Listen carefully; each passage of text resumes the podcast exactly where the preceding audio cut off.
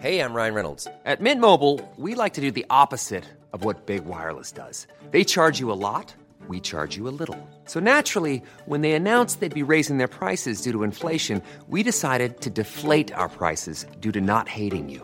That's right. We're cutting the price of Mint Unlimited from $30 a month to just $15 a month. Give it a try at mintmobile.com slash switch. $45 upfront for three months plus taxes and fees. Promo rate for new customers for limited time. Unlimited more than 40 gigabytes per month. Slows. Full terms at mintmobile.com. Millions of people have lost weight with personalized plans from Noom, like Evan, who can't stand salads and still lost 50 pounds. Salads, generally, for most people, are the easy button, right? For me, that wasn't an option. I never really was a salad guy. That's just not who I am. But Noom worked for me. Get your personalized plan today at Noom.com. Real Noom user compensated to provide their story. In four weeks, the typical Noom user can expect to lose one to two pounds per week. Individual results may vary. Den här podden görs i samarbete med Schilds och Söderströms förlag.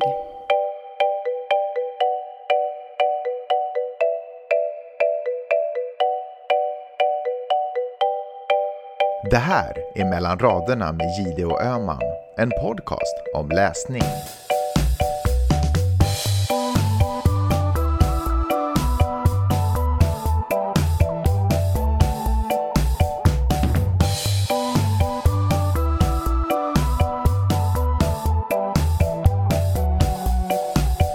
Hej Karin!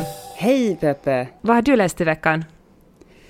Jag har läst eh, Simma med de drunknade av Lars Mytting och eh, min vana trogen har jag växlat mellan läsning och lyssning då. Du har verkligen utvecklat en, eh, en taktik för att få det att funka perfekt.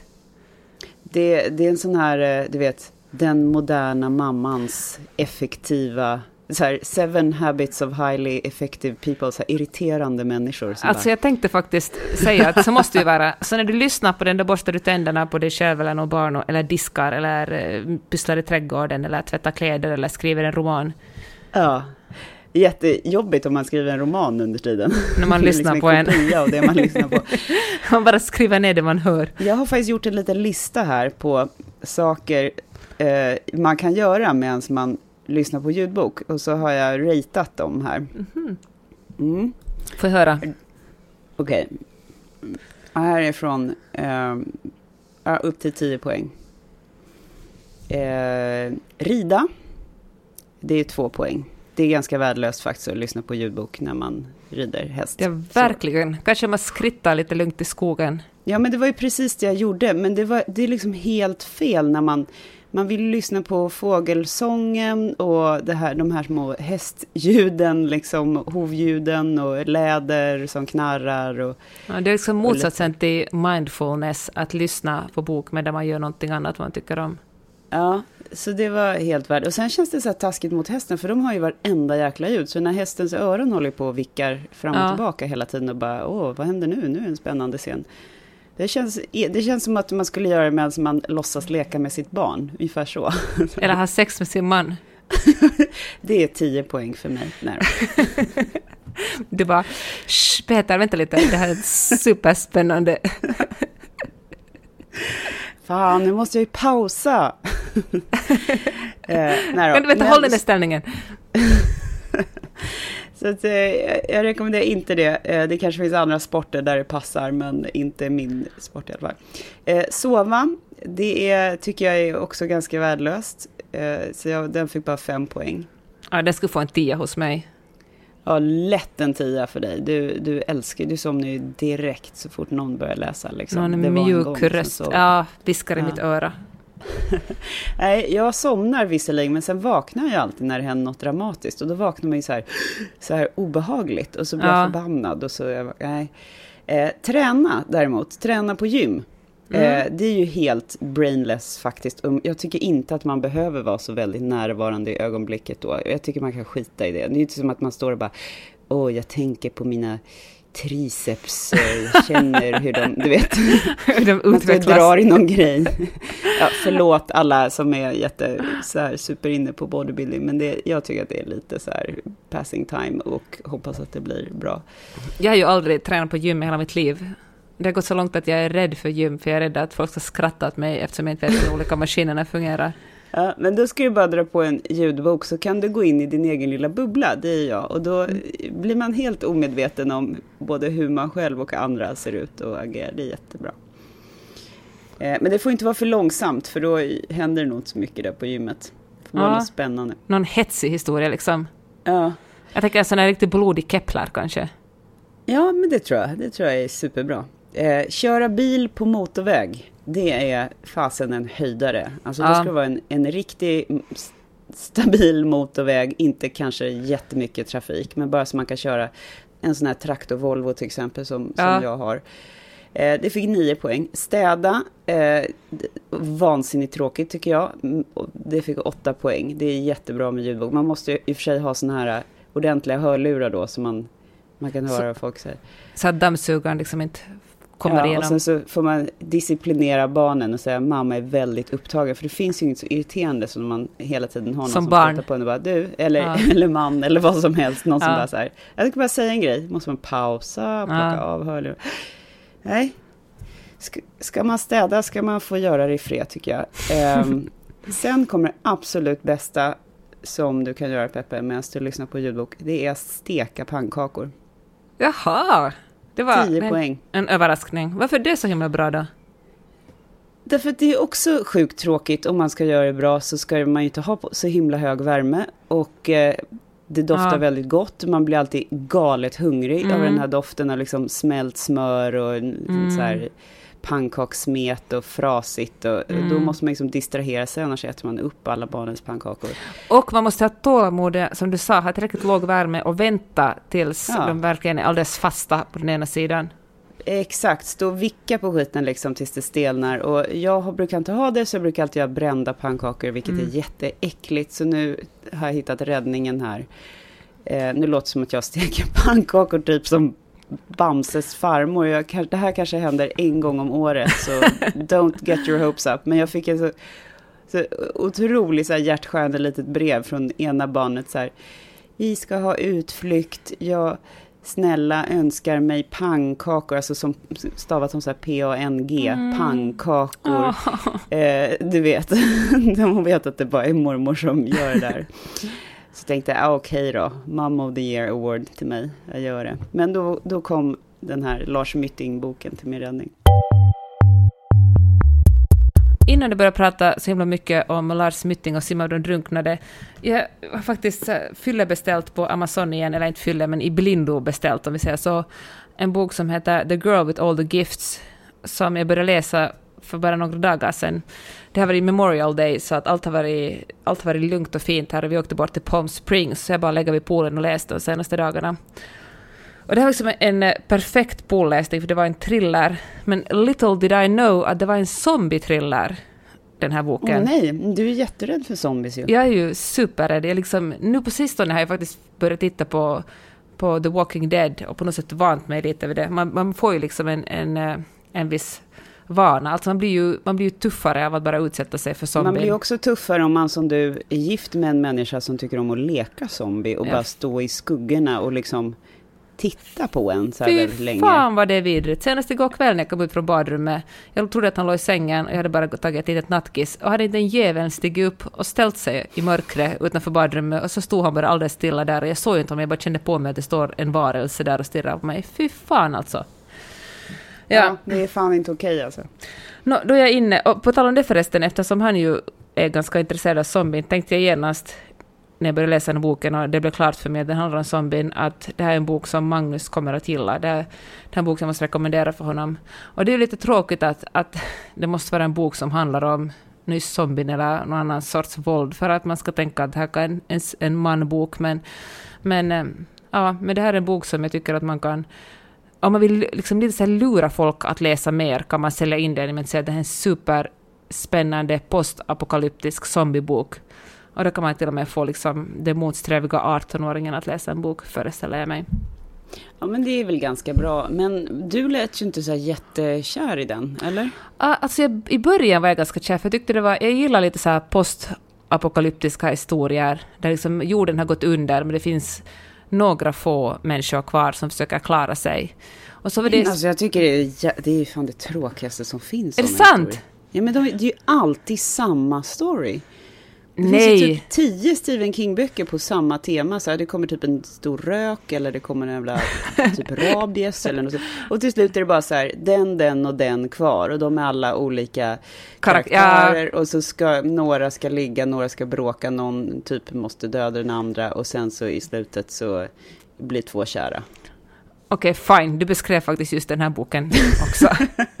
men, men jag läste faktiskt en annan som jag inte kommer ihåg exakt vad den heter nu, men det handlar om att eh, jorden börjar snurra långsammare, vilket var en jättespännande, en annan liksom postapokalyptisk historia. Jorden, Varför var det spännande? för att det, här, det påverkar ju såklart hur man kunde odla grejer. Liksom, plötsligt var natten så lång så, så, det, så växterna fick som inte tillräckligt mycket solljus. Och det ledde i sin Ja, fast för då att kunna det väl växa. dagen skitlång också? Ja, men det räckte ändå inte. För att, eh, så det blev hungersnöd och, ja, men det var i alla fall, du får fördöma mig hur mycket du vill, det var i alla fall en, en spännande historia. Men tillbaka till Jag, de jag väljer att acceptera din eh, askassa zombie-böjelse. Det är okej. Men eh, det visade sig att alla, jag, ska, jag vill liksom inte vara den vanliga spoilerdrottningen brukar vara, men det visade sig att, att alla zombien är inte fullständigt hjärndöda zombien, utan det finns liksom barn som både är zombien, men som är lite zombien, lite tänkande människor. Och så handlar det, huvudpersonen är en av de här zombierna. Men det är ju väldigt läskigt. Nu vaknar Ja. jag till lite.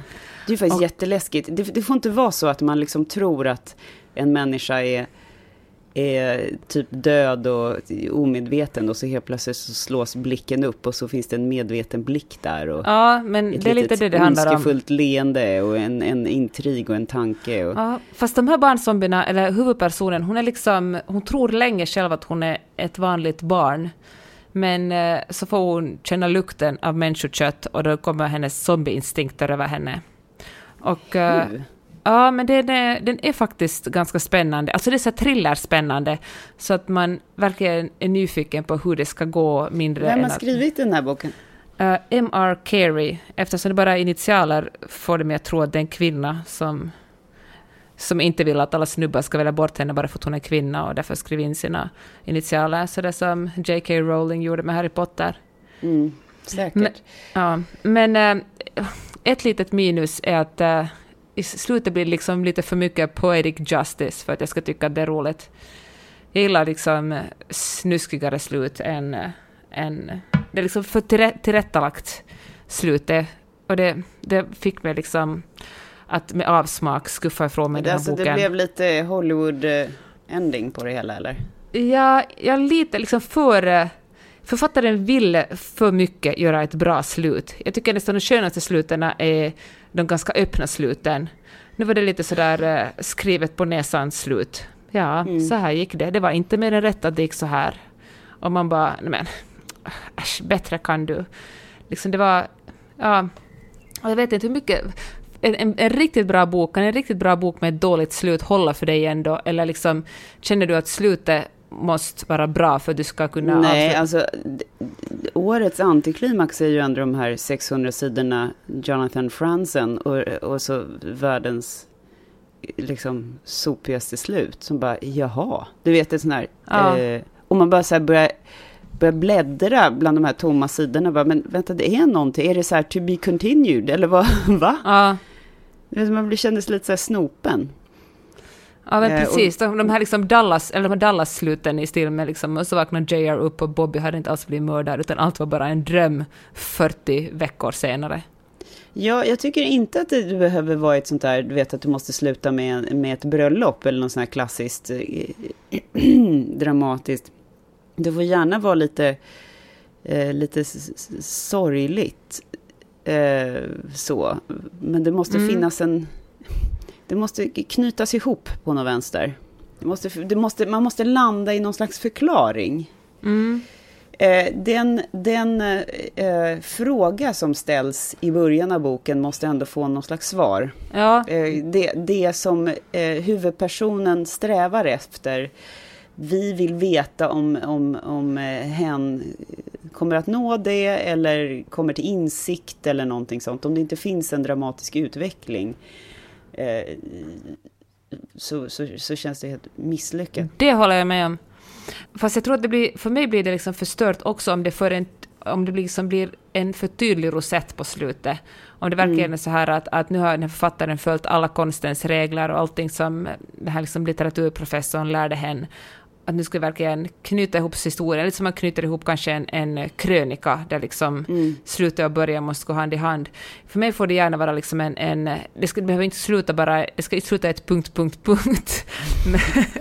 som men, min pappas julklappsrim. här får du en punkt, punkt, punkt. som rimmar så här klockrent mot du vet, alltså alla kan räkna Med ut exakt klok, vad det är. Ja. ja. Men det får gärna vara liksom, jag tycker att man får gärna lämna lite åtminstone över för liksom läsarens egen fantasi. Inte, inte liksom klippa av alla, alla möjligheter. Den här Simma med de drunknade, den hade en, ett så här bittersweet, tycker jag, eh, slut. Eh, som jag tror att eh, de flesta skulle köpa faktiskt. Mm. Eh, det är också en killbok, tänkte jag, när jag läste den. Och det här eh, låter kanske jättetöntigt, men eh, på ett, jag menar på ett bra sätt. Att jag, på så vis att jag tycker att man fick eller jag fick liksom, eller inbilla mig att jag fick insikt i hur det är att vara man när jag läste boken. Eh, för att den klassiska sån här eh, Dick Litton, det är ju, du vet, så John Grisham som bara är så här, ja. eller Jan Guillou eller någonting. Och jag tycker bara det är skittråkigt för så här oändliga uppräkningar och olika vapendelar. Och Exakt, är det liksom kvinnorna en... är bara så här en doft och mörkt hår och sen så har de inga andra egenskaper överhuvudtaget. Det måste vara en, en, en, en manlig författaregenskap, någon slags mansplaining ner på detaljnivå, hur mycket de vet om vapen eller krig eller liksom historiska mm. händelser. Och det roliga är att om man är lite nördigt lagd då kan det där vara ganska kul. Och det tycker jag att Mytting lyckas med. Eh, jag berättade ju i förra podden att han har skrivit den här boken som heter Ved. Ja. Eller, eh, ja, som, om, om konsten att liksom, hugga trädstammar i mindre beståndsdelar. Eh, så det här är en snubbe som liksom vet hur en, en slipsten ska dras bokstavligen. Eh, vet, vet, du förresten hur en Sällan man får säga det. Jag har faktiskt ingen aning. Varken ja, man bokstavligen dra, man ska liksom eller... dra själva brynet. Eh, om, om du vevar på stenen så ska den liksom snurra mot dig och sen så ska du hålla yxan då om det är det du ska slipa eller lien eller vad det är i, det ska inte vara tunnare än 25 grader eller någonting sånt. Det finns en jävla massa regler kring det där. Och det, sånt där kan jag tycka är lite kul så här. Jag, jag blir ja. impad av folk som kan sånt där. Men, borde man inte uppdatera, det, istället liksom uppdatera just det ordspråket, eller ord, vad säger man, ord hur en slipsten Han vet hur man buggfixar en mack. Ja, eller hur en tweet ska skrivas. Då bara, marry me. uh, ja, så den här boken innehåller ju verkligen uh, en hel del sådana här jag tänker på det där programmet om den där norska snygga bonden som har gått på svensk tv. Har har du sett det? Nej. Ja, det är i alla fall någon, någon norsk odalsbonde i modern tappning som liksom håller på och odlar sin mark och på, på gammal gammelvis liksom. Han kör någon gammal traktor eller möjligen kanske han bara drar, har någon häst som han plogar med och så håller han på och fipplar. Eh, så det är lite så här eh, härligt hipster-nörderi kring mm. det där. Mm. Eh, och man får lära sig en del om, om vapen visserligen, men på ett intressant sätt. Alltså vapenhistoria, det är någon mm. bössa som figurerar, som har någon kolv som är så här super, super värdefull. Och hur detta har använts i de olika världskrigen i Europa. Och, eh, och sen men alltså, så är det lite vad här, handlar den här boken om egentligen då? Ja, men den handlar om en norsk snygg bonde. det finns faktiskt en i Bonde söker fru som har gått i tusen år på svensk tv som kallas för Snyggbonden. Ehm, Jobbigt att vara fullbonde. Jag inbillar mig att det är någon norsk snyggbonde som bor uppe på något fjäll och så har han, hans föräldrar dog när han var väldigt ung och det är ett mysterium kring föräldrarnas bortgång. Varför hittades mm. de döda någonstans i Frankrike? Och han, bonden, eh, Edvard vill gå till botten med det här så att han börjar gräva en massa papper och, och så vidare. Alla släktingar är i princip döda så att han reser iväg och ska leta reda på den här historien. Hamnar på Shetlandsöarna eh, där han träffar en intressant kvinna som också letar efter det. Och det är massa pengar, ett stort arv i, i spel också. Eh, och eh, så hamnar han i Frankrike till slut och så ska han lösa den här gåtan helt enkelt. Och den är, den är verkligen vindlande den här historien eh, som den är beskriven på baksidestexten. För det är väldigt många förvecklingar innan han får reda på. Så att man är med och nystar och därför är den väldigt bra som just ljudbok för att eh, läsarens intresse bibehålls, i alla fall mitt.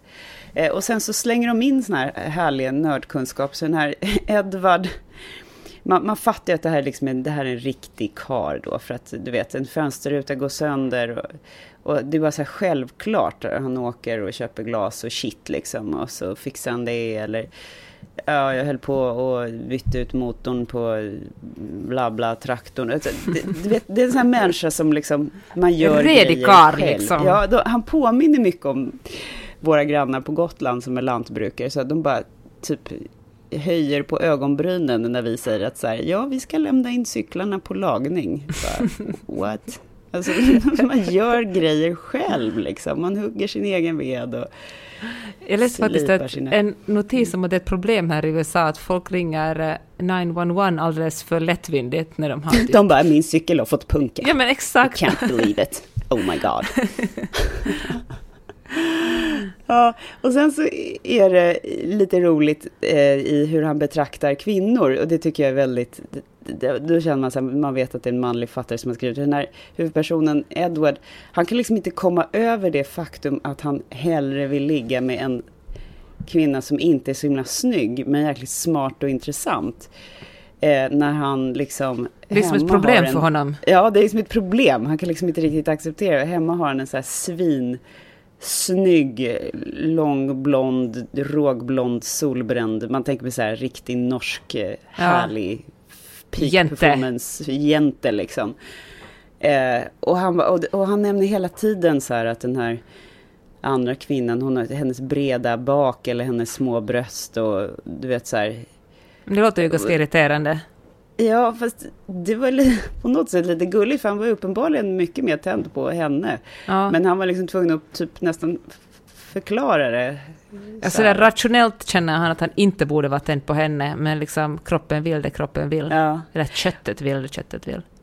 Sen är det några sådana här grejer som, som, som jag, om jag hade skrivit honom, så hade jag inte liksom riktigt fattat hur, hur man kan eh, hur jag ska förklara till exempel. Han, han ska försöka imponera på en tjej och så de är i någon båt och han bara. Jag vände mig på sidan när jag drog upp näten så att hon skulle se mina armmuskler.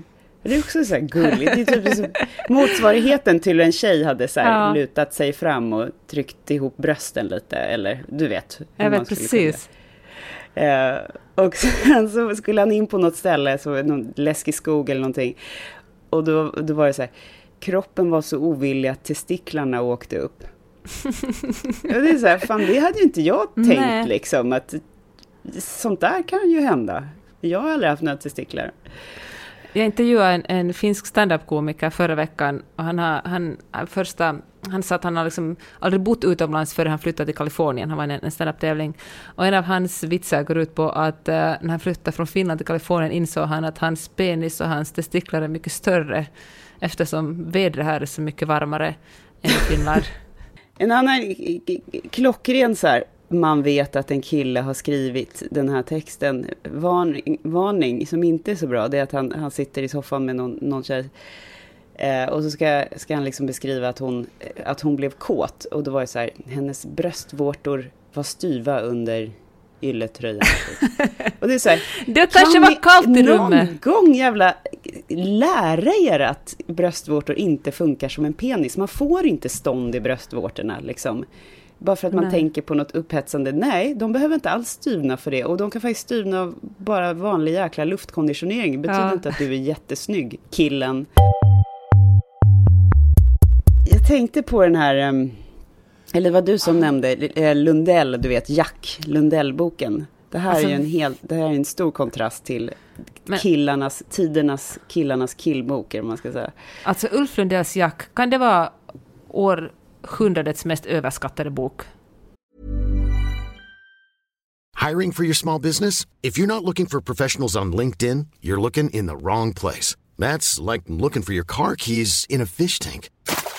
LinkedIn helps you hire professionals you can't find anywhere else, even those who aren't actively searching for a new job but might be open to the perfect role. In a given month, over 70% of LinkedIn users don't even visit other leading job sites. So start looking in the right place. With LinkedIn, you can hire professionals like a professional. Post your free job on linkedin.com slash people today. Hey, it's Ryan Reynolds, and I'm here with Keith, co star of my upcoming film, If, only in theaters, May 17th. Do you want to tell people the big news? All right, I'll do it. Sign up now and you'll get unlimited for $15 a month in six months of Paramount Plus Essential Plan on us. Mintmobile.com slash switch. Upfront payment of $45 equivalent to $15 per month. Unlimited over 40 gigabytes per month. Face lower speeds. Videos at 480p. Active Mint customers by 531.24 get six months of Paramount Plus Essential Plan. Auto renews after six months. Offer ends May 31st, 2024. Separate Paramount Plus registration required. Terms and conditions apply if rated PG. Millions of people have lost weight with personalized plans from Noom, like Evan, who can't stand salads and still lost 50 pounds. Salads, generally, for most people, are the easy button, right? For me, that wasn't an option. I never really was a salad guy. That's just not who I am. But Noom worked for me. Get your personalized plan today at Noom.com. Real Noom user compensated to provide their story. In four weeks, the typical Noom user can expect to lose one to two pounds per week. Individual results may vary.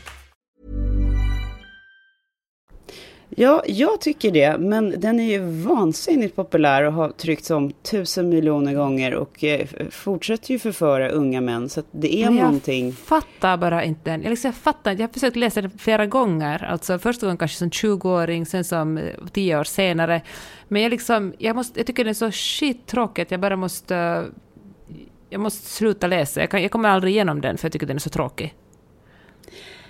Det enda jag kommer ihåg från de gånger jag försökt kämpa mig igenom den här bokjäveln, det är att Lundell, eller Jack, förlåt, eh, huvudpersonen Jack, oj oj oj, inte att förväxla med Ulf Nej, Lundell usch. som också för övrigt råkade vara ung och rocksångare och bo i Röda bergen vid den tiden boken utspelar sig. Men eh, Jack ska gå ner på en tjej och eh, och så har hon mens och då så tar han liksom tag i tampongsnöret med tänderna och drar ut tampongen. Vet du vad, den scenen, alltså den scenen har stannat kvar i mig också, men jag, kan, jag kommer inte ihåg att det var Jack den fanns. Det är en scen som jag funderar på, alltså jag kan inte påstå att jag tänker på den dagligen, men en scen, men en scen som återkommer till mig. Ja. Ja, det var alltså, så det var alltså så Ulf Lundell. Men lägg, ska det vara erotiskt? Ska det vara manligt? Ska det vara, jag tycker bara det är ew, liksom. Låt Ja, men- henne ta ut den själv om du är så himla sugen. Eller va? Ta ut den med Ja. handen. Va, hela grejen, liksom. Får man tänka på en sån här galen blodtörstig tandläkare. Som... Alltså, det är så fel. Ja, alltså folk har ju olika sexuella preferenser, det är svårt att liksom använda sig själv som måttstock där. Men, eh, jag, Det är så himla smalt bara den här preferensen. Ja, men visst är det, det är svårt att känna igen sig själv, liksom. att man tycker att det ska vara en, en, en sexig akt. Men, men jag tror liksom att den här, att Undell måste ju liksom, han måste ju försöka skriva någon slags här sexuell frihet, eller att kolla på mig, jag tycker inte, jag är en så stor man att jag inte tycker det är äckligt, trots att du kvinna har mens. Vi kan ändå ha sex, varsågod. Ja, vilket jag applåderar. Liksom, kör för fasen. Men det blir lite krystat. Så här, jag är så himla naturlig. Vad är nästa steg? Det är liksom, jag torkade henne i rumpan. Alltså, vad, vad, vad, vad är... Eller sätter in den tillbaka efter att, att sexet är över. Ja. Ja, jag vet inte. Men vi, låt oss lämna Lundell. Jag ska säga en grej till om Lars Mytting som jag varmt rekommenderar eh, till både kvinnor och män och allt däremellan. Eh, perspektivproblem har den här Mm. boken lite grann. Eh, jag brukar snacka om perspektiv, jag tycker det är intressant. En intressant författarutmaning eh, och hur olika författare väljer att lösa hur man återberättar till exempel en historia eh, där huvudpersonen försöker söka reda på någonting som har hänt som han inte känner till.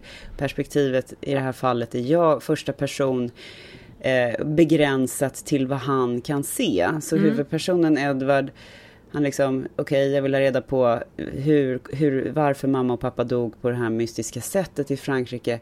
Eh, därför så går jag till byprästen, byprästen visar upp något gammalt brev och så ska man lägga, om man bara berättar om de här artefakten som man hittade, en jävla massa grejer. Det, vet, det är foton, det är brev, det är olika snickeri, det är otroligt mycket ved och snickeri även i den här boken. Eh, ska jag säga. Och så inredningar, då, eller på olika platser eh, som han besöker. Om man bara berättar om de här sakerna man ser, då blir det ju väldigt torrt och tråkigt. Då blir det som någon slags detektiv, mm. du vet, eller så här polisprotokoll, så här, Exhibit A, ett brev. eh, så därför så måste ju författare kötta på de här eh, ledtrådarna mm. med känslor. Och vad gör man då? Jo, då får man ju ofta lägga in saker som att eh, handstilen var darrig, pressad, som om eh, eh mannen som höll i pennan kände XYZ, kanske vill han... Du vet, de, de, ja. de drar ut så mycket känslor så att det är så otroligt krystat till slut. Det blir väldigt... Ja, det är som när folk beskriver andra människors blickar. Det tycker jag också ska ja. vara till böcker. Att Klassiskt hennes... Harlequin-fällmisstag. Ja. Hans nej. blick sa ditten datten ditten. Och bara, nej, det nej. inte. Han såg kanske uttråkad ut. Eller liksom, jag menar, det är ju svårt att... att man kan ju, det, ju, det går inte att skriva en halv sida om vad man utläser ur någons blick. man liksom bara blickar och blickar och man projicerar hundra ja. olika känslor, då skulle man ju se helt hysterisk ut. ja, men det, det, Jag störde mig lite på det där, men samtidigt, vad, vad, ska man göra? Då får man ju välja att antingen köra tredje person, då får man ju inte alls samma närhet till huvudpersonen kanske. Mm. Eh, det blir inte, kanske inte lika intressant, liksom, eh, han, han, ska gå till botten med sin egen historia, man vill känna med, med honom. Eh, eller så slänger man in då första person från en, någon annan människas ja. Eh, perspektiv också. Kanske någon gammal person som levde på, på den tiden och var med då. Och alltså, så Lena Ackebos, Världens vackraste man, som, som vi pratade om förra veckan, hon hade ju gjort så att hon hade, det handlade om två systrar som tillsammans reste henne till Mallorca. Och uh, i hennes historia var den, ena, var den ena systerns perspektiv skrivet ur ett första persons jag-perspektiv och den andra var beskriven i, i perspektiv. Och uh, det funkar väldigt bra tycker jag. Det är lite ovanligt att, att byta på det där sättet. Ja, först, ja, det tar ju liksom, det tog kanske två, tre kapitel innan man vande sig, men det liksom, men, men, eller till och med snabbare. Alltså det, det gick väldigt smooth. Det var mycket, ja, hon gjorde det på ett väldigt snyggt sätt tycker jag. Kom du ihåg den där eh, Du av Caroline Kepnes? Ja, talade om för länge sedan. Ja, svinbra thriller om en galen psycho. Den är ju väldigt mycket första person. Du gör det här, du gör det här. Ja, um, eller andra person. Ja, förlåt, andra person naturligtvis. Ja, uh, fan vilket svårt grepp alltså att skriva i du-form. Det är ju jätte, jättesvårt. Men jag tycker faktiskt att du har rätt att hon, det funkar ju, eller hon klarar, klarar av det superbra. Verkligen. Eh, händelsevis så eh, finns den också på mm, upp, eh, inläst som ljudbok av samma eh, skådespelare som läste in eh, Lars Mytting då, som eh, eh, simmar med de drunknade. Och han heter Johan Svensson. Han är skitbra verkligen. Så att jag, nästan så att jag önskar att jag inte hade läst Du, så att jag kunde lösa, höra den av, av, av eh, Johan Svensson. Men, Ett hett sommartips. Varför är han så bra då? Vad är det som gör att du är så kär i hans uppläsningsförmåga? Dels har han en väldigt snygg och behaglig röst. Alltså inte så här eh, reklamfilms-snygg, inte tillrättalagd, men liksom skön att lyssna på. Eh, han är jätteskicklig på alla accenter. I den här boken så finns det shetländska och det finns eh, skotska, det finns ja, lite norska och eh, franska. Men alltså gör han de där accenterna på svenska, så det låter som en fransman som skulle tala svenska? Nej, han gör det på engelska. Eh, för att det finns en massa citat när ah. eh, någon annan huvudperson säger någonting och hon är från Skottland. Och så då är han så här, du vet den här satsmelodin som de ah. har. Eh, och sen så är det franska citat, det är liksom perfekt mm. franska, eh, åtminstone uttalet. Eh, det är inte så himla lätt. Det låter ju otroligt svårt. Den enda dialekten jag kan är ju finlandssvenska. Ja, för att ta eh, diskussionen tillbaka till mig alltså. Eh, och, och eh, jag var tvungen att kolla upp den här killen och, och då hade han också på sin repertoar olika svenska dialekter. Och så stod det på hans Twitterkonto att han eh, älskar RP. Eh, det betyder Received Pronunciation och det är så här fin engelska, du vet, som överklassen Jaha. Eh, vilket är, den, är, den är ganska svår att få till om man inte kan det. Så han är någon slags språkgeni. Eh, det tycker jag, jag skulle tycka det var roligt att höra honom läsa den här Du av Kepnes, för då är det säkert eh, amerikanska engelska också, höra om han fixar det. Och sen en annan grej med honom, att man måste ju ta ganska mycket pauser när man, eh, tror jag, eh, läser in ljudböcker, mm. för att eh, det kan hända att man snubblar på orden eller någonting sånt. Och då gäller det att börja i samma röstläge igen, för annars blir klippet så väldigt märkbart. Så att om, om man pratar så här och så klipper man så, och så ligger man plötsligt här ja. uppe, och sen så går man ner här. Det blir skitstörigt. Ja. Men han är bra. Eh, sen så bara lite kort om en, den, en annan uppläsare, Sven Lindberg, som eh, jag berättade om, en eh, Dramatens skådis som mm. är död sedan 2009. Men det är han som läser Dr. Glas. Och det tror jag är en gammal inläsning från typ eh, Radioteatern eller någonting sånt där. För att Storytel fanns ju knappast 2009. Vilket fullblodsproffs alltså. Han, jag tror han jobbar på typ Dramaten eller någonting i 40 år. Och han får med varenda nyans. Det är en fröjd att lyssna på den här mannen. Eh, hur han går in i Dr. Glas på, på liksom, med, med ganska på något sätt omärkbara tekniker kommunicerar kanske tvekan eller sarkasm eller... Det är en otroligt komplex och intressant huvudperson eh, i, den här Hjalmar Söderberg-romanen. Så att, eh, det tycker jag också om man, om man, om man är road av, av sånt där, av skådespeleri och... Du störs eh, liksom, men det blir inte för mycket. Så det som Jonathan Franzen-uppläsningen, du sa det var som att lyssna på radioteatern. Nej, det är så himla subtilt, tvärtom. Det är liksom, det, det, är en uh, second glance kind of beauty. nej, men det, det, det, det, tar några kapitel och sen är man liksom helt fast, för då har man lärt känna den här Sven Lindberg. Och jag lovar dig att han måste ha varit liksom 90 bast när han, höll jag på sen, när han läste in den här. Och det är exakt samma tonläge efter klippen. Eh, man får verkligen anstränga sig för att höra att det ens är klipp. Så det är häftigt. Okej, du har övertalat mig. Jag ska börja lyssna på, jag ska börja lyssna på ljudböcker. Vi ska ju flyga snart till Stockholm. Jag tror att jag ska ladda ner några böcker då och liksom ge dem en chans på flyget. Den andra anledningen till att vi ska lyssna på Hjalmar Söderberg är att det är oerhört roligt när Dr. Glas pratar om den lilla kvinnovarelsen. alltså någon som är jätteliten och ven en specifik kvinna eller bara generellt? Jag, jag ser framför mig en sån här liten alien-människa som studsar omkring, som är blå och, och väldigt eh, söt.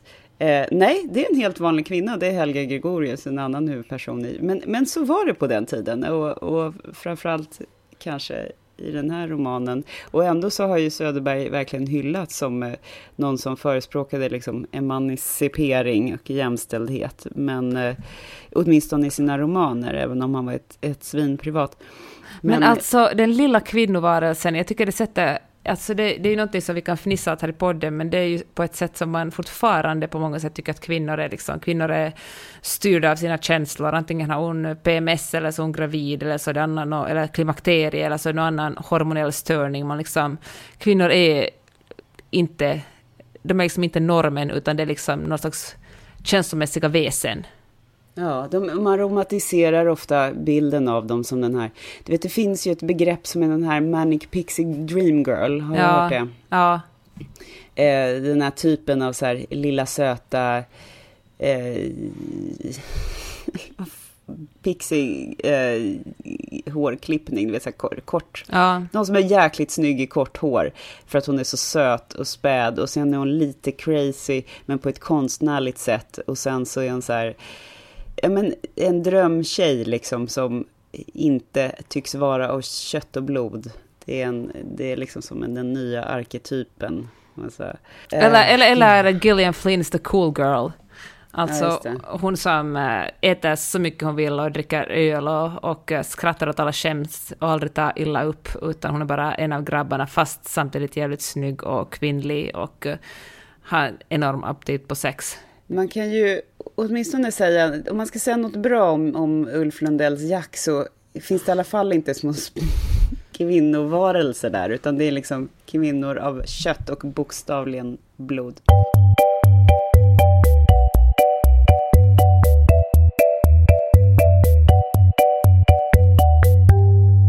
Men du, apropå små kvinnovarelser, du har ju skrivit en bok som heter Livet och patriarkatet. Hur, eh, hur ligger det till där? Ja, det börjar verkligen närma sig tryck. Jag tror att den egentligen, enligt ursprungliga tidtabellen, borde den ha gått i tryckren, men, eh, men eh, den är pyttelite sen. Och, men alltså, det är ju så skönt för när man, det är ju både hemskt och skönt när man har lämnat in en bok, för då, det sköna är ju det att man, då är den, bara, då är den i tryck, det går liksom inte att skriva på den mera. Och det hemska är att då är den i tryck, det går liksom inte att skriva på den mera. Gud vad det ska bli roligt att läsa. Hur, jag är lite nyfiken på hur um, själva produktionsprocessen, så att säga, går till mellan dig och ditt förlag. Kan du berätta om det? Ja, jag har ju liksom haft samma redaktör på Schildt och Söderströms under, under alla de tre böcker jag skrivit. Och det blir liksom nästan konstig symbios som jag har med min redaktör. Alltså, man jobbar så tätt och det är så privat att skriva en bok så det är nästan svårt att... Eller det ska vara konstigt att inte jobba med någon som är en nära vän. Man blir liksom nära vänner eftersom man är tvungen att...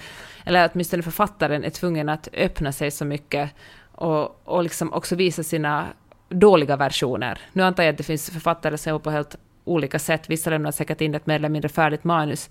Men med alla de böcker jag har skrivit har jag liksom skickat in kortare delar och kapitel så att, för, så att min liksom redaktör har varit med ända från, ända från början, ända från liksom bokens födelse och sett de där riktigt pinsamt dåliga versionerna av det jag har skrivit och liksom hjälpt mm. mig att, att arbeta upp dem. Och då måste man ju verkligen känna tillit Eh, tycker jag. Eh, när man, att, att, skicka iväg något som man vet att det där kan jag egentligen göra bättre, men jag måste skicka ja. in skiten för att annars så hamnar jag långt bak och jag behöver någon och, alltså i schemat och jag behöver ja, någon att bolla med. Verkligen någon som man känner att inte kommer att skratta och, och liksom ta bilder av det och lägga ut det på Twitter. Liksom. alltså, min, min redaktör på, på Volante är så bra, för att han, han fattade väldigt tidigt att eh, jag behöver höra först och främst att det är jättebra. Mm. Eh, sen kan han såga det hur mycket som helst. Så att bara han får ur sig det där, och, och förmodligen ljuger han, men jag måste höra det, annars blir jag helt knäckt. Ja, men precis så. Alltså, exakt så känner jag också. Alltså, redaktörer måste ju vara psykologer samtidigt och få kunna läsa läsa av, det måste finnas en superbra personkemi, så jag kan förstå att, att alla författare passar inte ihop med vilken redaktör som helst. Men så måste redaktören också kunna läsa av och förstå att, att trots att det kanske är ett ganska dåligt utkast, måste de ändå kunna plocka upp, om det finns någon liksom enstaka pärlor där, plocka upp de här pärlorna, mm. ösa beröm över dem och sen gå över till att äh, gräva vidare i skiten. det här påminner mig om en grej. Eh, när jag var 25 så gick jag en, en kurs eh, på Harvard i, i USA som eh, var i publishing. Eh, för jag ville jobba i förlagsbranschen, i, jag hade flyttat till USA ja. och, och så vidare. Och eh, då hade vi olika så här, stjärnor som kom och föreläste från häftiga förlagsvärlden i New York och bland annat någon sån här stjärnredaktör på något fin, fint förlag. Och han hade med sig ett råmanus från en, en anonym författare som vi då fick i uppdrag, alla eleverna på kursen, att, eh, att redigera och sen skriva ett omdöme.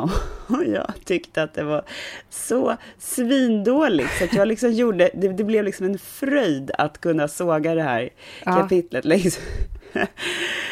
Åh, oh, herregud. Och sen så hörde jag liksom när vi hade någon sån här, det var något jättetöntig grej som heter Sherry Hour. Man skulle stå på någon green eller någon, i någon kol, Man skulle stå på någon jävla gräsmatta och dricka, dricka jätteäcklig sherry och mingla med de här.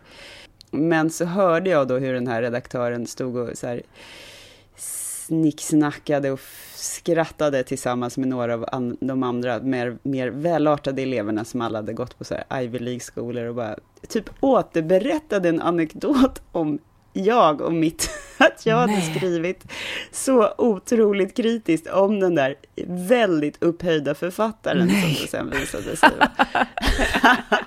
Då kände jag okej, okay, jag ska nog inte bli redaktören Men jag känner att utan en redaktör skulle jag aldrig kunna ge ut en bok. Jag, så imponerad av folk som sysslar med liksom, egen utgivning eller ut sina böcker själv. Eller de kanske, de kanske hyr in någon slags eh, fristående redaktörer för att hjälpa dem, för att ensam måste ju vara praktiskt taget omöjligt att, att skriva ett manus. Och vilken liksom tacksamhet att hitta en redaktör som man verkligen funkar med och som man känner en tillit för det kan ju inte heller vara en självklarhet. Jag kan tänka mig också att det blir lite så här Stockholmssyndrom i att man älskar sin... Ja, man, man, man, är ju liksom, eller man är ju på något sätt beroende av varandra. Förlaget vill ge ut en bra bok och författaren vill ha rätt sorts kommentarer. Det är ju ett otroligt svårt jobb att kunna uppmuntra en någon slags uh, känslig författarsjäl. Och liksom... Det finns ju säkert ett, ett, stort antal etablerade författare som har blivit liksom så galna egomonster ja, som men... man måste hålla på så här gulla med. Ja. Man vill ju alltid tycka, eller jag vill ju såklart tycka att jag är en superbra författare att jobba med, men jag hoppas att, det, att, liksom, att ha jobbat som journalist på något sätt har gett mig en en förmåga att kunna ta emot kritik utan, och liksom ändra på det. Ibland känner jag att jag kanske till och med är för snabb på att ändra på någonting som någon poängterar på om i mitt manus. Att jag liksom har för lite tillit till mig själv. Om någon säger, om om jag har liksom en, en annan läsare och någon, och någon säger så här att äh, ah, det här var lite oklart. Okej, okay, om någon säger att det här är inte så bra, så står jag aldrig upp för mig själv, utan nästan, nästan alltid känner jag att, att okej, okay, då har den här personen säkert rätt. För du vet som när man ska journalister ja, fast är det verkligen sant? Det, din redaktör som du, på Schilds och Söderström som du litar väldigt mycket på, lyssnar du på, men en rando på stan som bara Peppe det där var lite oklart. Inte 17 hade du bara ja visst förlåt. Hur vill du att jag ska göra? Nej, kanske inte. Och jag, tycker att min, jag tycker att min redaktör faktiskt någon har sagt att man ska vara lite försiktig med hur många människor man låter läsa sitt manus eftersom det är ju ett Alltså det, det, finns en orsak till att folk som är redaktörer har en viss sorts utbildning och erfarenhet. Den, hens, hens uh, professionella åsikt är ju, är ju värd mycket mer än en rando kompis som kanske bara vill en väl eller, liksom, eller mm. helt enkelt inte har samma... Eller, alltså vars jobb det inte är. Det är som att be liksom en, en rando att fixa sulorna på ens nya skor. Det blir liksom ja, bättre om man går till alltså skomakare. Det där har dödat så många skrivprojekt för mig. Jag är visa alltid allting för tidigt och för, till för många. Och sådär. Det är som någon slags masochistisk ja. grej liksom. Och, och sen så visar man det för någon kompis som, eh, som bara Eh, tyckte att det var eh, sådär eller var liksom, eller kanske inte alls fattade grejen och bara oj då, nej men det var säkert värdelöst och sen så slänger man bort det liksom. Det är ju dumt. Du, eh, vad ska du läsa nästa vecka? Jag vet faktiskt inte. Det var så skönt att läsa på svenska och sen att läsa en väldigt lättläst thriller, att jag känner att jag kanske borde utmana mig själv med någonting lite tyngre. Jag har, en, ja, nej men jag har en, en, bara snabb rekommendation om det är någon lyssnare som inte orkar eller hinner läsa en bok. Läs ett nyhetsbrev. Det finns skitbra saker där ute. En favorit är Lenny Letter, som jag fick rekommenderat av en kompis. Ja, Lina Dunhams. Ja, exakt. Eh, där hon då är ja, någon slags ansvarig utgivare, men det är en, ett ihopplock av riktigt bra och ganska oväntade skribenter. Ja, om vi, på. Om vi rekommenderar nyhetsbrev vill jag rekommendera Anne Friedman som varje vecka sätter ihop olika texter hon själv har antingen skrivit eller snubblat över på internet. Hon har kanske skrivit, hon är liksom en frilansjournalist, hon har skrivit kanske tre, fyra själv, och så rekommenderar hon ett tiotal. Och det är liksom som att få internet kurerat, någon som bara har plockat, upp, plockat ut liksom russinen ur uh, bullen av internet. Ja men gud vad bra, hur stavar du Friedman? Ann Friedman. Nej men, vadå, är det F-R-I-E-D eller? Ja, F-R-I-D-E-D. jag frågade inte hur man uttalar En annan sak jag undrar, är russinen ur bullen, är det något finlandssvenskt? Vad säger man inte så på svenska? Man säger russinen ur kakan. Ja, i Finland talar vi om bullar. Ja, men det var det gulligaste jag Du hört. vet, kriget, vi har inte råd som ni, som ni och Marie Antoinette, att äta tårta dagarna ända. Vi får ta någon gammal bulle, så här kolbulle. Hör du, eh, tack för den här sessionen, Karin Gide. Tack för den här veckan, Peppe Öhman. Vi ses, eh, kanske ses till och med, rent fysiskt nästa vecka. Nej, vet du, det gör vi inte. Vi måste spela in, vi spelar in i början av veckan och så landar jag på fredag när nästa avsnitt kommer ut. Ha det så bra. Tack för att ni lyssnade. Och tack Schildt och Söderströms som vi gör den här podden i samarbete med. Hej då! Hej! Du har lyssnat på Mellan raderna med Gide och Öman. En podcast om läsning med programledarna Karin Gide och Jeanette Öman. Glöm inte att du kan mejla dem på mellanraderna-podden snabel gmail.com.